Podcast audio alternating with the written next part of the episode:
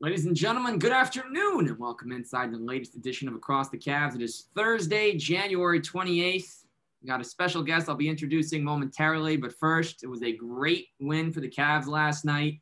Down two points at halftime, turns into a 15 point win. They scored 36 in the third. They scored 32 in the fourth. Andre Drummond, 23 16. That really doesn't even matter because he had five steals and two blocks. Taurean Prince had two blocks. Jarrett Allen had two blocks. Cavs had 16 turnovers. Collin Sexton, a few too many, but he scored 29, missing just four times as the All Star ballots just came out today. You know, retweet any tweets that have Collin Sexton and hashtag NBA All Star in it to get those votes in, or go to NBA.com. You know, I don't know if he'll get in. There's some very deserving players. He certainly got a chance. Dylan Windler, plus 29, had a hunch he was going to have a good performance. While he only shot the ball six times, he was the Cavs' first sub off the bench in the second half, which I think is very telling of what the team thinks about him right now. And on a rare Cedi Osman off day, we saw Isaac Okoro dish out six assists. Darius Garland got off to a quick start and scored 14. And most importantly, the Cavs beat the Pistons again. Good for Andre Drummond being 2 0 against the team that opted to trade him for a couple of guys that are not in the league right now. I do hope to see John Henson get a contract and that we haven't seen the last of Brandon Knight. But when you can get a guy like Andre Drummond for two guys hardly playing, you take that 10 times out of 10. Now, introducing today's guest. He is out of Kent State. He is a scintillating six foot one. He is the radio play by play man in his second year. Tim Alcorn, welcome to the show. Oh, it's great to be here. I really enjoy this. So uh, I appreciate the opportunity to chat a little bit. Yeah, Tim, absolutely.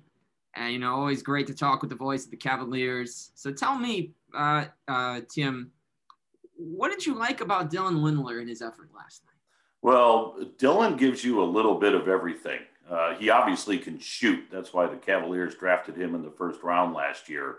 Uh, they knew he could shoot the basketball, but he has really come in this year, which now turns out to be his rookie year after missing all of last season with that uh, stress reaction. So uh, his long arms have really helped on the defensive end of the floor. He gets in passing lanes, he makes deflections, uh, he gets rebounds, and he moves the ball well. I mean, when the ball gets in his hands, uh, if he doesn't shoot it, it comes out of his hands pretty quickly.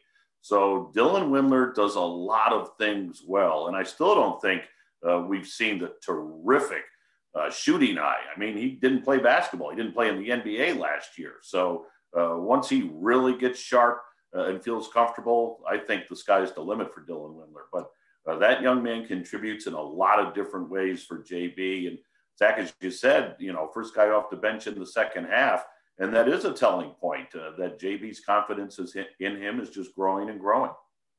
Yeah, it was just four minutes and 29 seconds in. Generally, JB, you know, as you noticed, makes that sub about four to five minutes into the first quarter, either right before or right after the under seven media timeout, just depending on when that is.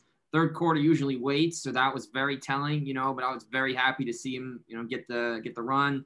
Plus 29, you know, generally plus minus isn't a huge indicator if it's anywhere uh, up or below 10. But when it's where it was. The Cavs are minus 22 with Windler off the court in the first half. And that's the only thing I really need to see to understand that he's back. And so you talk about Dylan Windler, Tim. Let's talk about Collin Sexton. You know, you're, you're around the team a lot. Are you surprised by his leap this year? No. Uh, when you go back to the end of last season, even though it was shortened uh, with COVID, he was really on a tear. Collin Sexton uh, closed out the season – Unfortunately, it closed too quickly for us, but he closed out the season on a scoring binge. Uh, he was just putting up big points night after night. Uh, I want to say that uh, in the last two weeks of the year, he hit his career high and then kept surpassing it uh, at least twice, if not three times. He was just scoring. Uh, he was scoring the basketball. So uh, the, the concern was would that pick up this year, right where he left off last year?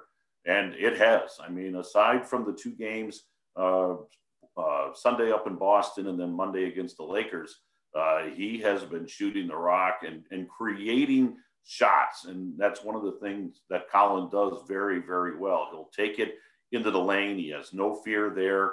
Uh, he's not a he's not a three point bomber. He'll pull up on the wing or on the baseline. So Collin Sexton uh, has really arrived as an NBA guard. And right now, he's playing at an all star level. I heard you talking before about uh, retweets and uh, getting Collin onto that all star team. And he is playing at that level right now. He's having a terrific start to the year.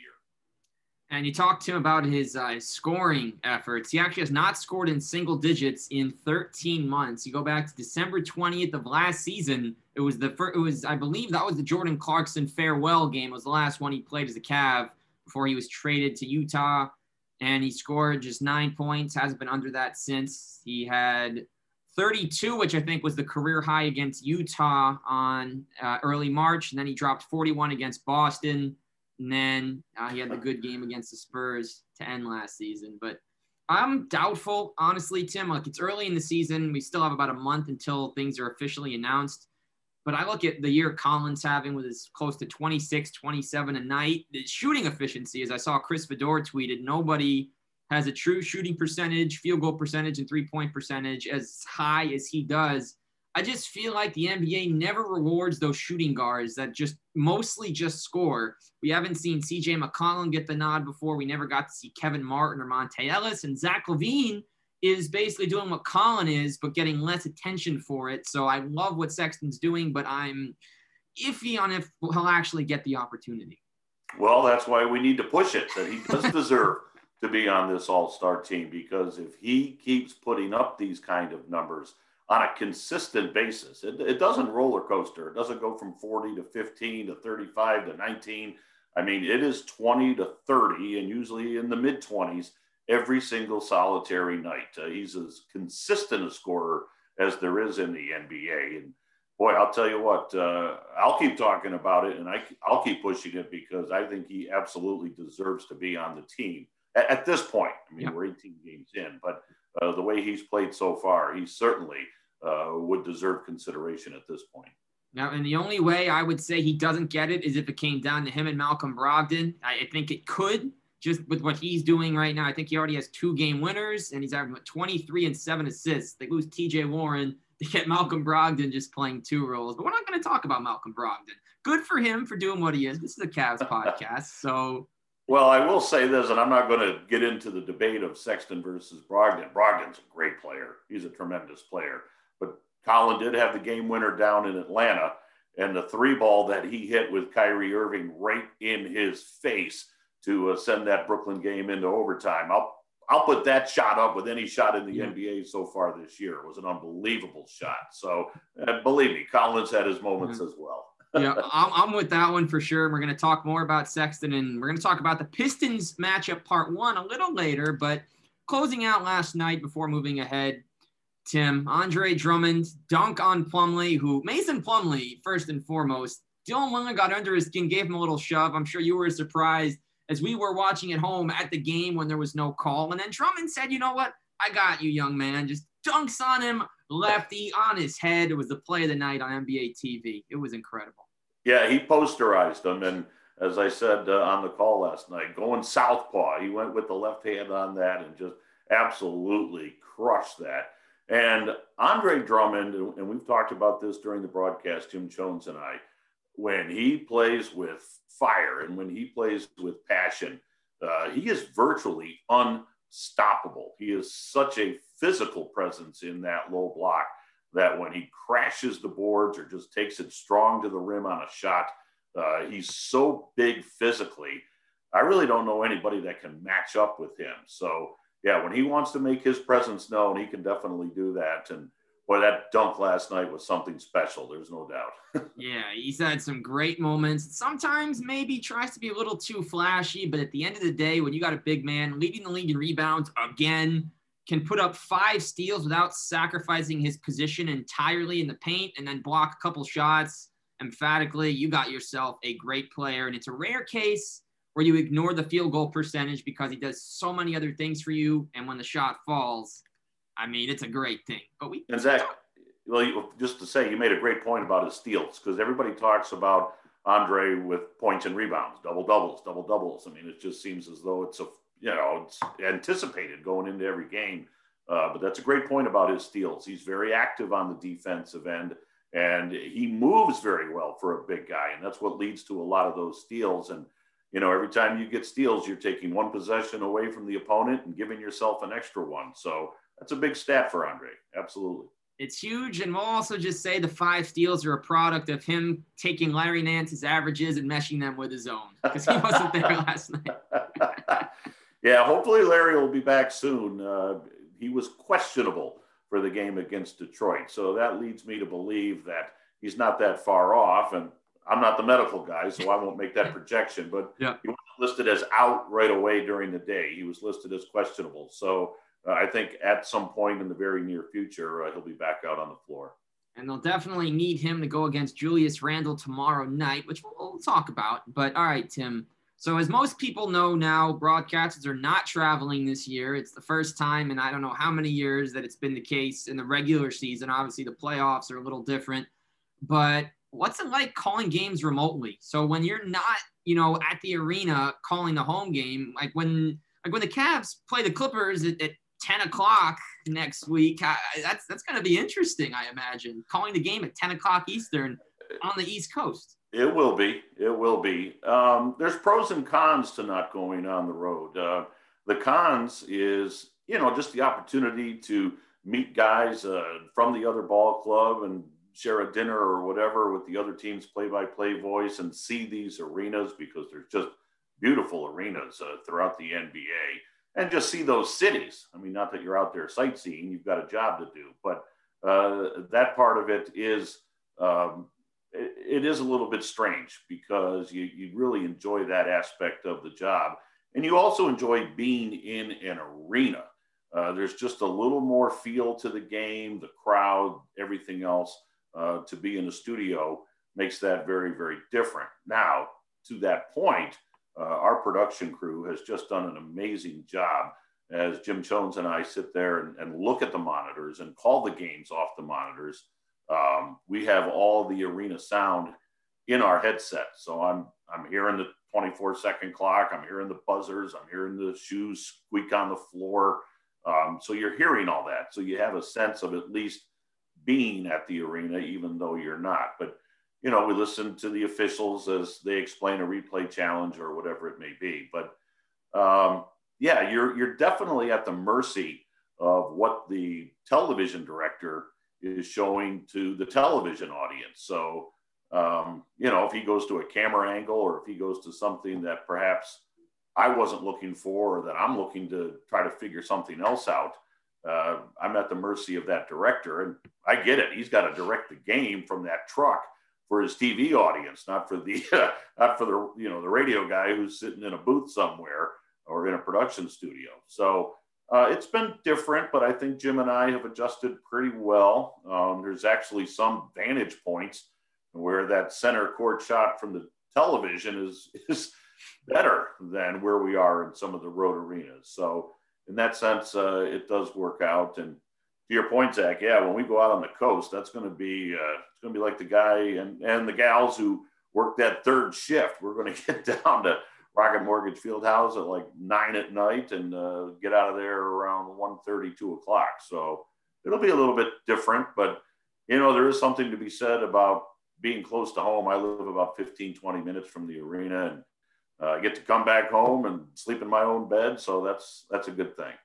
That definitely a good thing. And another question I have here in regard to the vantage point you mentioned. Now, obviously, it's a little different. You're at the mercy of the directors, but the big difference with TV and radio play by play is kind of painting the picture that, that fans can't see. So when you're at the arena, you know, you can see everything on the court. You can mm-hmm. see who's cheering from the bench. You can see any off ball movement. You know, maybe the off ball screens aren't as visible to you. How has it changed, perhaps, how you're using your palette to kind of paint what people are seeing because you maybe can't see as much of the off ball action? So you're talking about the road games calling off the monitor? Yeah. Yeah. Um, yeah, it is a little bit different, but in the end, um, your, your job is to call the game on the floor.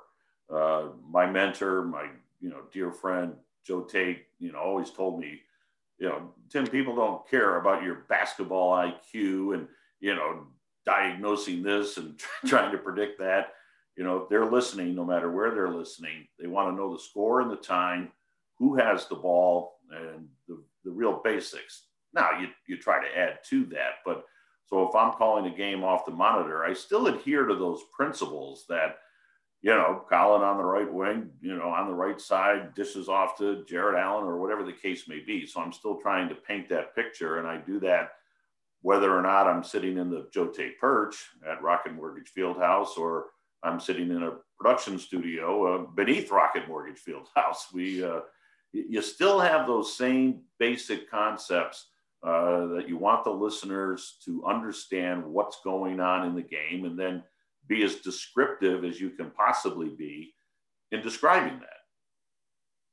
And you know, I unfortunately, I personally have not been able to catch a game on radio yet, just because there's nowhere to really go at night anymore. Where I'd be in the car, but uh, my goal is to catch at least one, one Tim Alcorn Jim Chones game, because I will say that, and as uh, we spoke a couple weeks ago, one of my highlights. Generally, it was it was Mondays and Thursdays, which is when my men's basketball league was. Because uh, folks, I'm not in Cleveland. I get you guys on Sirius. Is that you know uh, it we start at 7:15, I'd say, with our men's league. So I get into the parking lot at five to seven. We got the pregame on, and then at minimum one, sometimes two timeouts. I'll even miss a game, you know, because you guys just you bring a lot of energy and love what John and Austin do on the TV side, Tim. But sometimes, you know, when I listen to you two, you bring great energy. He's a great compliment to what you do, and it's just really fun to kind of you know hear the audio of it and have you guys tell us what's happening if we don't want to watch the visual. So well, first first of all, Jim Chones is just awesome. I mean, I love Jim. He's tremendous as a color commentator, and uh, Jim and I have become pretty close on a personal level as well. He's a great friend, and uh, he's very entertaining.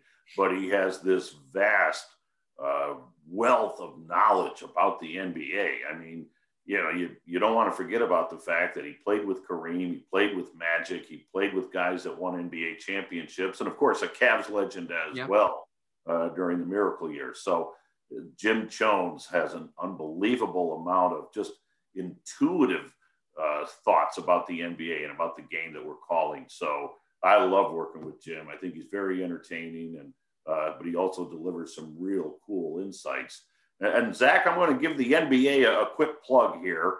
Uh, for 10 bucks, for 10 bucks, you can get league audio pass for the whole season for every game. So 10 bucks. I'm 10 in. bucks. Go I'm to in. NBA, go to NBA.com. Now there's the, the video side, which is much more expensive.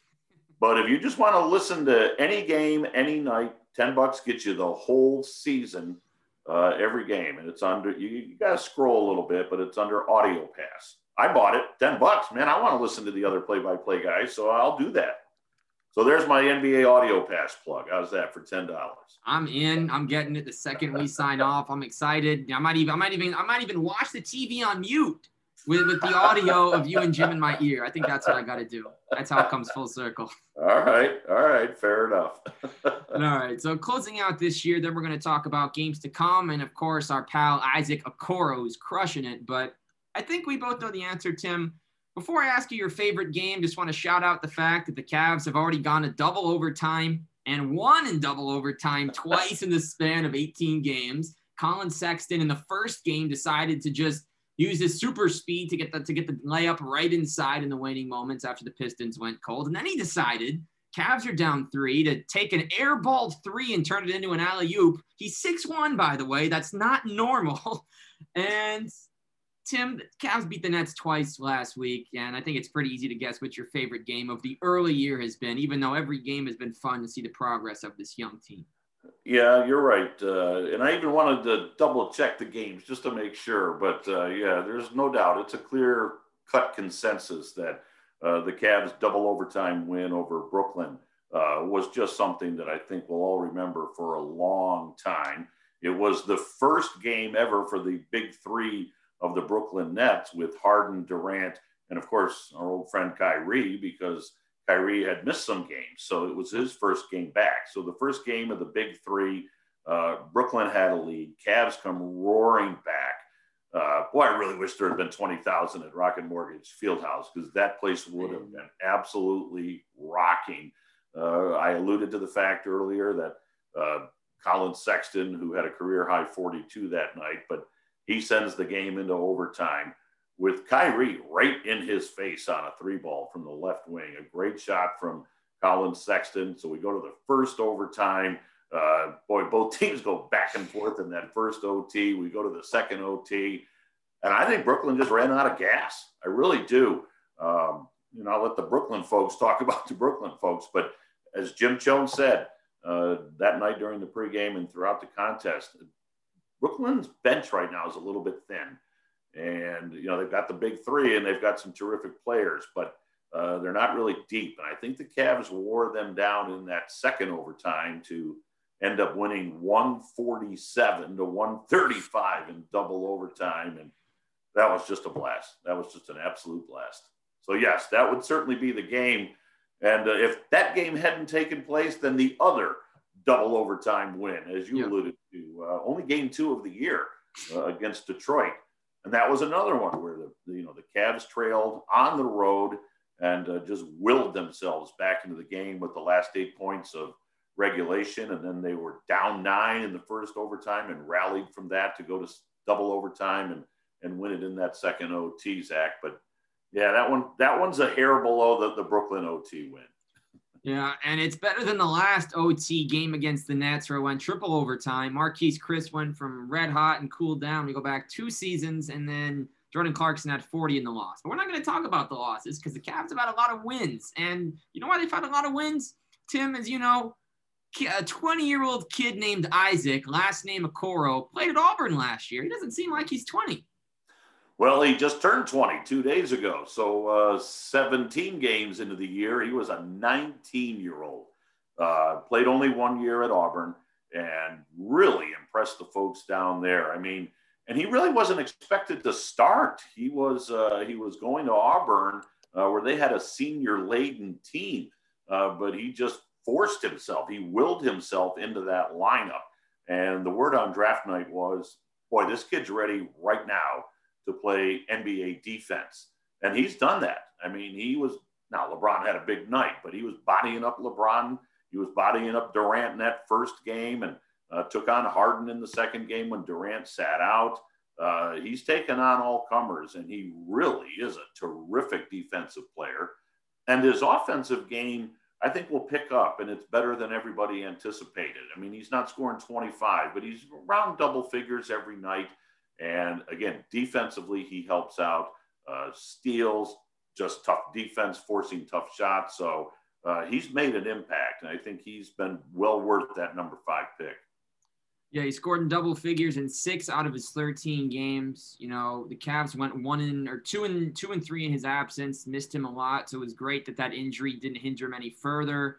It just seemed every game there was a new guy going down. But you know, since he came back, he's done great things and Tim, I also think the reason that so many Cavs fans are so high him coming into the draft is, and look, Michael Kidd Gilchrist's career has definitely not panned out as many of us expected. He's still, I think, only 26. I think he'll get one or two more chances in the league. But he was taken number two because, or by uh, by Charlotte in 2012 because they believed his defense was so great that the fact that he really couldn't shoot the ball wouldn't matter. And I think the Cavs saw a similar thing with Okoro but he could fix the jumper. I mean, he's made 11 threes in 13 games, which is better than we could have asked. And you know what else I think? And tell me if you agree. He does miss a lot of shots, but A, he's fantastic driving to the rim, as we saw that little Euro step move in the paint last night. And B, I think it's a case where we're not panicking when it comes to him having to shoot. I think he's shooting with confidence. And as a fan, I love when he when he goes for the threes because you never know. I think he's getting better as he goes. Well, you mentioned his ability to get to the rim. And the other thing that he's done very well, Zach, is when the Cavs run, he's athletic and he's quick and he gets out on that wing and he races down the floor. So uh, he's usually one of the guys when the Cavs run a break, he gets out and goes for it. So he adds that dimension. And right now, Isaac doesn't have to be the scorer on this team. Uh, we, we talked earlier about Collin Sexton. I mean, he's your primary guy. You got Drummond down in that low block.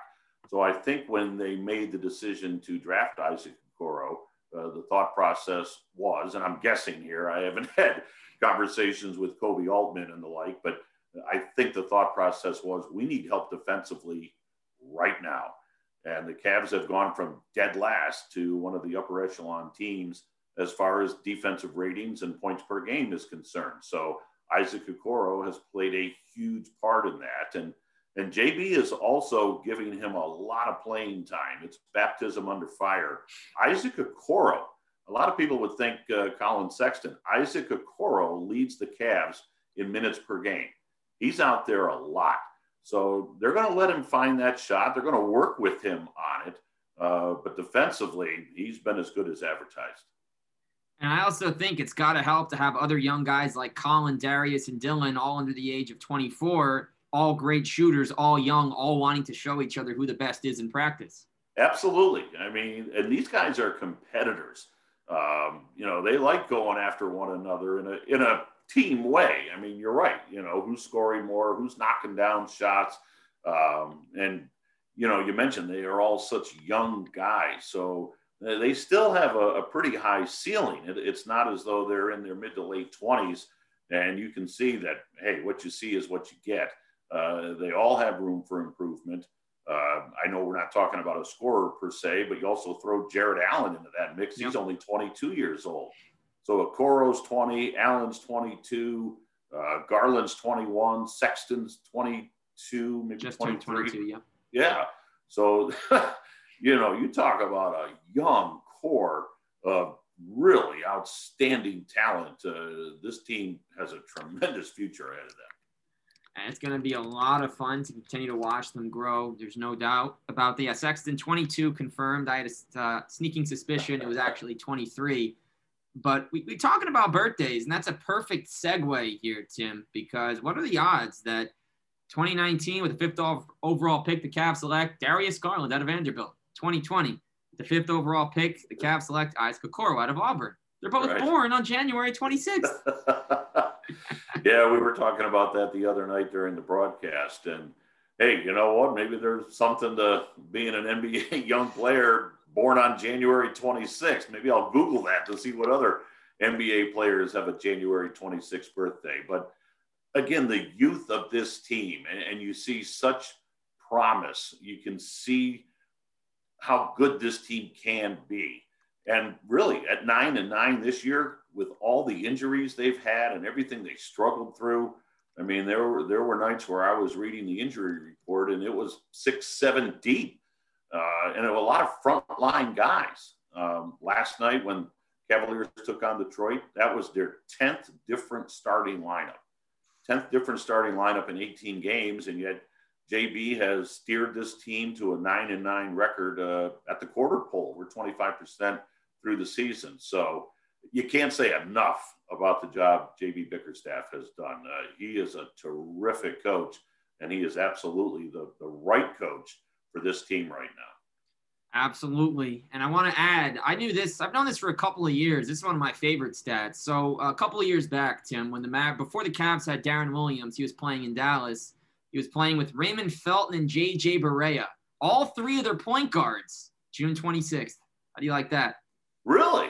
Yep. Uh, see, I did not know that. You, you taught me something here today. Always the goal, but we, we usually learn from you, so I'm honored I could teach you anything. To be to be frank, but um, well, I must admit I, I try to do a lot of homework, but I don't study birthdays. So. I got you there. I've I've I've always made it a point to just understand the birthdays, know who's when, and uh, today, Michael Cage, 59, uh, former Cavs big man in the, I think it was the 80s, bouncing with the Thunder now. But he uh, he was a nice big man when he was in Cleveland. So, what famous athlete? I'll ask a question. What famous athlete is born on your birthday? Oh, I got I got Nene. He's my he's my big one, but just pretty solid, pretty solid. All right, all right. I got A Rod. Oh, that's bad. I have Dice K on the baseball side, but he, he didn't pan out the same way. that's true. I think A Rod's the only one on uh, sports wise, any sport. I think A Rod's the only one. So, so then July 27th. There you go. Okay. A Rod will be 46 it. and we're not we're not we're done we're done talking about ages. I'm sorry. I didn't mean to steer you off course there. Sorry. No, please. Hey, you know, it's it's always great. You know, the, the best conversations, as you know, Tim, are the ones you don't when it's the conversation within the conversation, the information you don't expect to learn, and the things you can learn by following up on hearing that. So I, I know you, you know that as well as I. Well, see, now, now I'm going to Google Nene's birthday. oh, you don't know it already? Oh, sorry. Man, that's all right. It, September 13th. Okay. September 13th. all right. and it and it's notable because my mom, my dad, and my brother birthdays all end in a two, and then there's me ending with a three, the 13th. So that's okay. that's why it's there. You go. but all right. So looking ahead, you know the Cavs have some interesting games, and uh, being Tim Alcorn is going to mean being at the arena past midnight five times in eight days, from February 8th to 15th uh, five games on the West Coast, the likes of the Clippers and the Warriors and the Suns. So I'm excited to see how the Cavs personally go up against the likes of a healthy Curry, a Booker, and a Chris Paul. But looking ahead, uh, Tim, what do you think the Cavs have to do to keep up their record as the schedule gets tougher and as they have another uh, tough road trip coming up? Well, that long West Coast swing will certainly be a test for this basketball team again, it, it, will all start on the defensive end of the floor. And JB started that mantra back in the summer. We are going to get better defensively. You know, the old saying that defense travels. You know, you can go on the road and play great defense. Your offense will fluctuate, it's up and down, but it will all start at the defensive end. And that's where it's going to have to start, especially when you're on the road. Now, you know, does a Kevin Love come back uh, within the next week or two? I don't know the answer to that question. I wish I did, but I don't. So, uh, but he's certainly that veteran when you're on the road because we've talked about, you know, how how young this team is. They're talented and they're exciting, a lot of energy. Um, but a young team going on the road, you know, that becomes even more challenging. Now, granted, you know, you're not facing the, you know, the away crowd per se because of the uh, because of the arenas and COVID and protocols and that sort of thing, but so that's a little bit different. And obviously, they're just caged up for the most part in their hotels. Uh, the NBA passed those new protocols a couple of weeks ago that said uh, you're either at the arena or you're in your hotel. It's one or the other. So, um, so that plays into it somewhat too. But uh, to win on the road, you have to first start at the defensive end of the floor. And if your defense can create some offense, uh, then you'll keep yourself in most basketball games. So I would think that would be the key for the Cavaliers is continue to excel at that end. And something to hang their hats on going into these tough games is that they played the Lakers really tight without Larry Nance, who they definitely missed defensively in that one, having to play JaVale at power forward for a good chunk. The win, look, the Sixers without Embiid have not won a game, but still they're a very good team, and the Cavs are their only loss, I think, out of their first eight or nine games. So still. Right that was a great effort. The fact that they're closing out this year, and yes, they played the Bucks without Giannis, but the Bucks without Giannis also almost took two games from the Heat in the uh, playoffs last season. So the fact they lost, I think it was by 10 and held them to 100 is significant. Every good showing that they have, you know, the fact that I think they have a win and then they had the loss against the Grizzlies, but Memphis has now won five straight and they only really have gotten Morant back. Everyone else is out. So they can hang their hats on beating Memphis. You know, they tried against Orlando. That was a that game was just tough. Orlando lost Fultz and won that one for him. But let's talk about Collin again, uh, Tim. He's look at his averages. I got it right here. 25.2 points, three rebounds, four assists. The assists are a career high. The 1.2 steals are a career high. 34 minutes a career high. Shooting splits 52, 47, 81. And my question is He's only averaging four more points, one more assist, but the field goal percentage is up. I think his impact is up because there would be times last year he might have a bit of an empty 29 where the team might not have been in the game. Now his scoring is leading them to wins. Can he be a legitimate candidate for most improved this season? Um, I don't know about most improved. Uh, he, he's he's stepped his game up, but I don't think his game was at a level where it has really risen incredibly dramatically, you know, to put it that way. In fact, I think on the on the Cavs team, just on an individual level with the organization, uh, I would almost look at Larry Nance. I mean, I think he's really improved his game. Um, but Collin has definitely improved, especially when you go back to that rookie season. Um, you know, there was a lot of forced shots. And, and again, that's just getting yourself acclimated to the NBA. You know, the, the game is so much quicker and the defenses are so much tougher uh, than when you're in college. And not that Alabama doesn't play a great schedule or anything like that, but uh, the, NBA is a different level. So Collin Sexton uh, has really developed the ability, number one, to take better shots. And number two, and I, I don't know if this comes from JB or if it's just something that Collin now accepts. Uh, I think he has a lot more trust in his teammates. I think when you look back to that first year or even into, you know, the, the early parts of last year, uh, Collin, when he got the ball, you know, it, it, wasn't going back around and then come back to Collin. You know, I mentioned that with Dylan Windler. When he gets the ball, if he doesn't shoot, he gets rid of it again. Um, I think Collin now has a lot more trust in his teammates. And, and JB talks about trust all the time. That's part of the, the culture, to use that word, uh, that he's trying to build. And I think Collin has really developed that trust with his teammates that if I give it up, it is going to come back around to me and I'll, and I'll have a, a better shot, or at least not a, as difficult a shot as if I put it up right now. So I think that has happened. So he's definitely improved. And as you just mentioned a few minutes ago, he's still only 22 years old. So he's had four coaches, I believe, in his three years with the Cavs. So yep. I think he and JB have a tremendous relationship. And I think that has fostered his growth as well. Yeah, definitely uh, better chemistry with this JB than the JB before. Although obviously it was cool to see John Beilein get that first NBA opportunity. But talking about Larry Nance, uh, some numbers for you. He's averaging a career high in points, assists, steals. I think he's definitely could merit an All NBA defensive second team. Should he get? Should the eyeballs? Should I think there's more eyeballs on the Cavs now than ever with the way they've played with all the young talents. I think there is a chance he could see. Assuming he doesn't end up missing too many games with the wrist, ends up playing uh, the uh, number required, could get in there on the second team. So I think his defense has won several games for the Cavs. You know, Shooting is down a little bit at 51%. That's because he's shooting uh, tougher shots, but he's 42% on threes. And JB said, and I know you remember Tim, he wanted him to kind of play the Draymond role. And when he said that, I know a lot of folks were very confused. They thought that's not Larry's game. That's asking too much. He stepped right in, and I think he's done it perfectly when he's been out there. Well, a couple of things about Larry Nance. Uh, first of all, he's very versatile on that front line.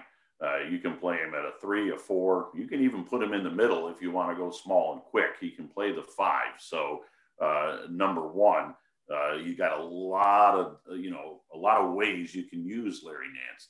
Secondly, um, he's very athletic. So, not only does he have some things intellectually, basketball wise, I mean, he comes from a great basketball family with his dad and so forth, but he's very athletic. So on the defensive end, he can just create havoc, uh, leading the league in steals. He's very quick with his hands. He's very quick with his feet. Um, so he gets into those passing lanes. And going back to what I said earlier about JB and really emphasizing defense, going back to last June and July, he said this is where we are going to get better. And he wanted Larry Nance to be a part of that because JB number one because of his versatility. So whether I play you at the three, four, or five, you're going to have defensive responsibilities. And JB runs some very interesting schemes and different things on the defensive end. And and Larry said, you know, at first it was like, wow, this is unique, this is different. But now that he really understands it and has deciphered it, he loves the defense. And I think Larry really enjoys playing on the defensive end of the floor. I think there are some guys you know, they, they love the offensive end and then consider defense, well, just part of the job. But I think Larry Nance really enjoys playing defense. And uh, you can see where his wheels are turning on the defensive end of the floor as far as where to cut off a passing lane or, you know, how to defend a guy. And I think Larry Nance has exemplified just how much better the Cavalier defense is this year than it's been in previous years.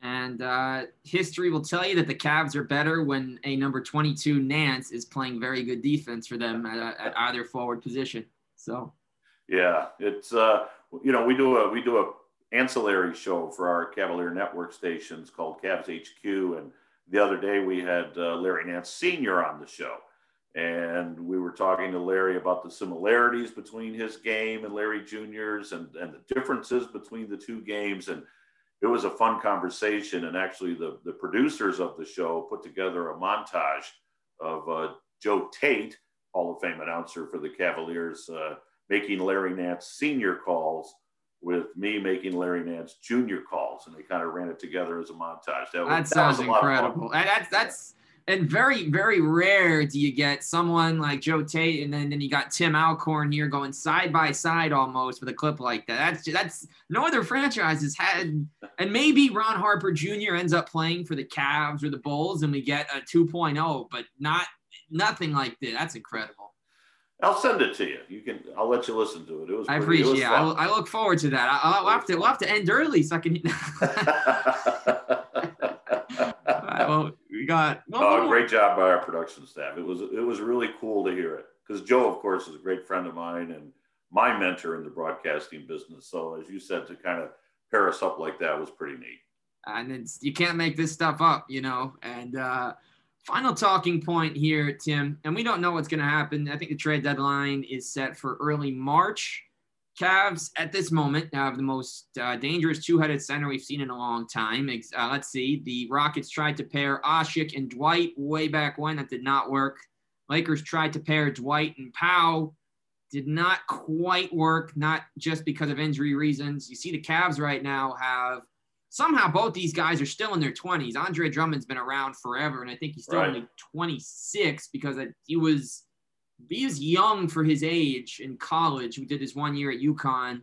So you got Andre's not even 27 yet. You got Jarrett Allen at 22. How exciting is it that if Jarrett gets into foul trouble or Andre gets into foul trouble, and say even if they're both out hypothetically, JaVale just comes in.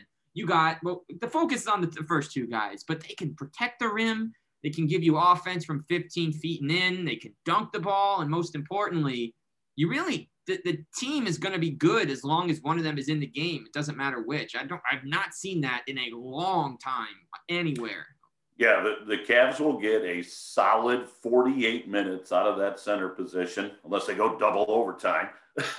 then it climbs up to 58 minutes. But yeah, they are going to get solid center play all night long. As you said, uh, with Drummond and Allen, uh, that is a one two punch. And when you combine their numbers, it's just astronomical what they're doing out of that center spot. Uh, would be mid 30s as far as points and you know, up around 22, 23 rebounds a game. I don't have my stats right here in front of me, but I mean, that's just dominant. So when you have that type of low block presence, both offensively and defensively, rim protection, you know, it's amazing how, you know, the last couple of years, or at least last year, I'll say last year when Darius was a rookie, uh, you'd hear a lot about, oh, that small backcourt, you know, oh, they can't defend. Well, now all of a sudden, you got big guys behind you in the front court not that you just let a guy go by you, but when there's rim protection there, all of a sudden it, it makes that defense a lot better. So with Drummond and Allen, it's a great one-two punch. The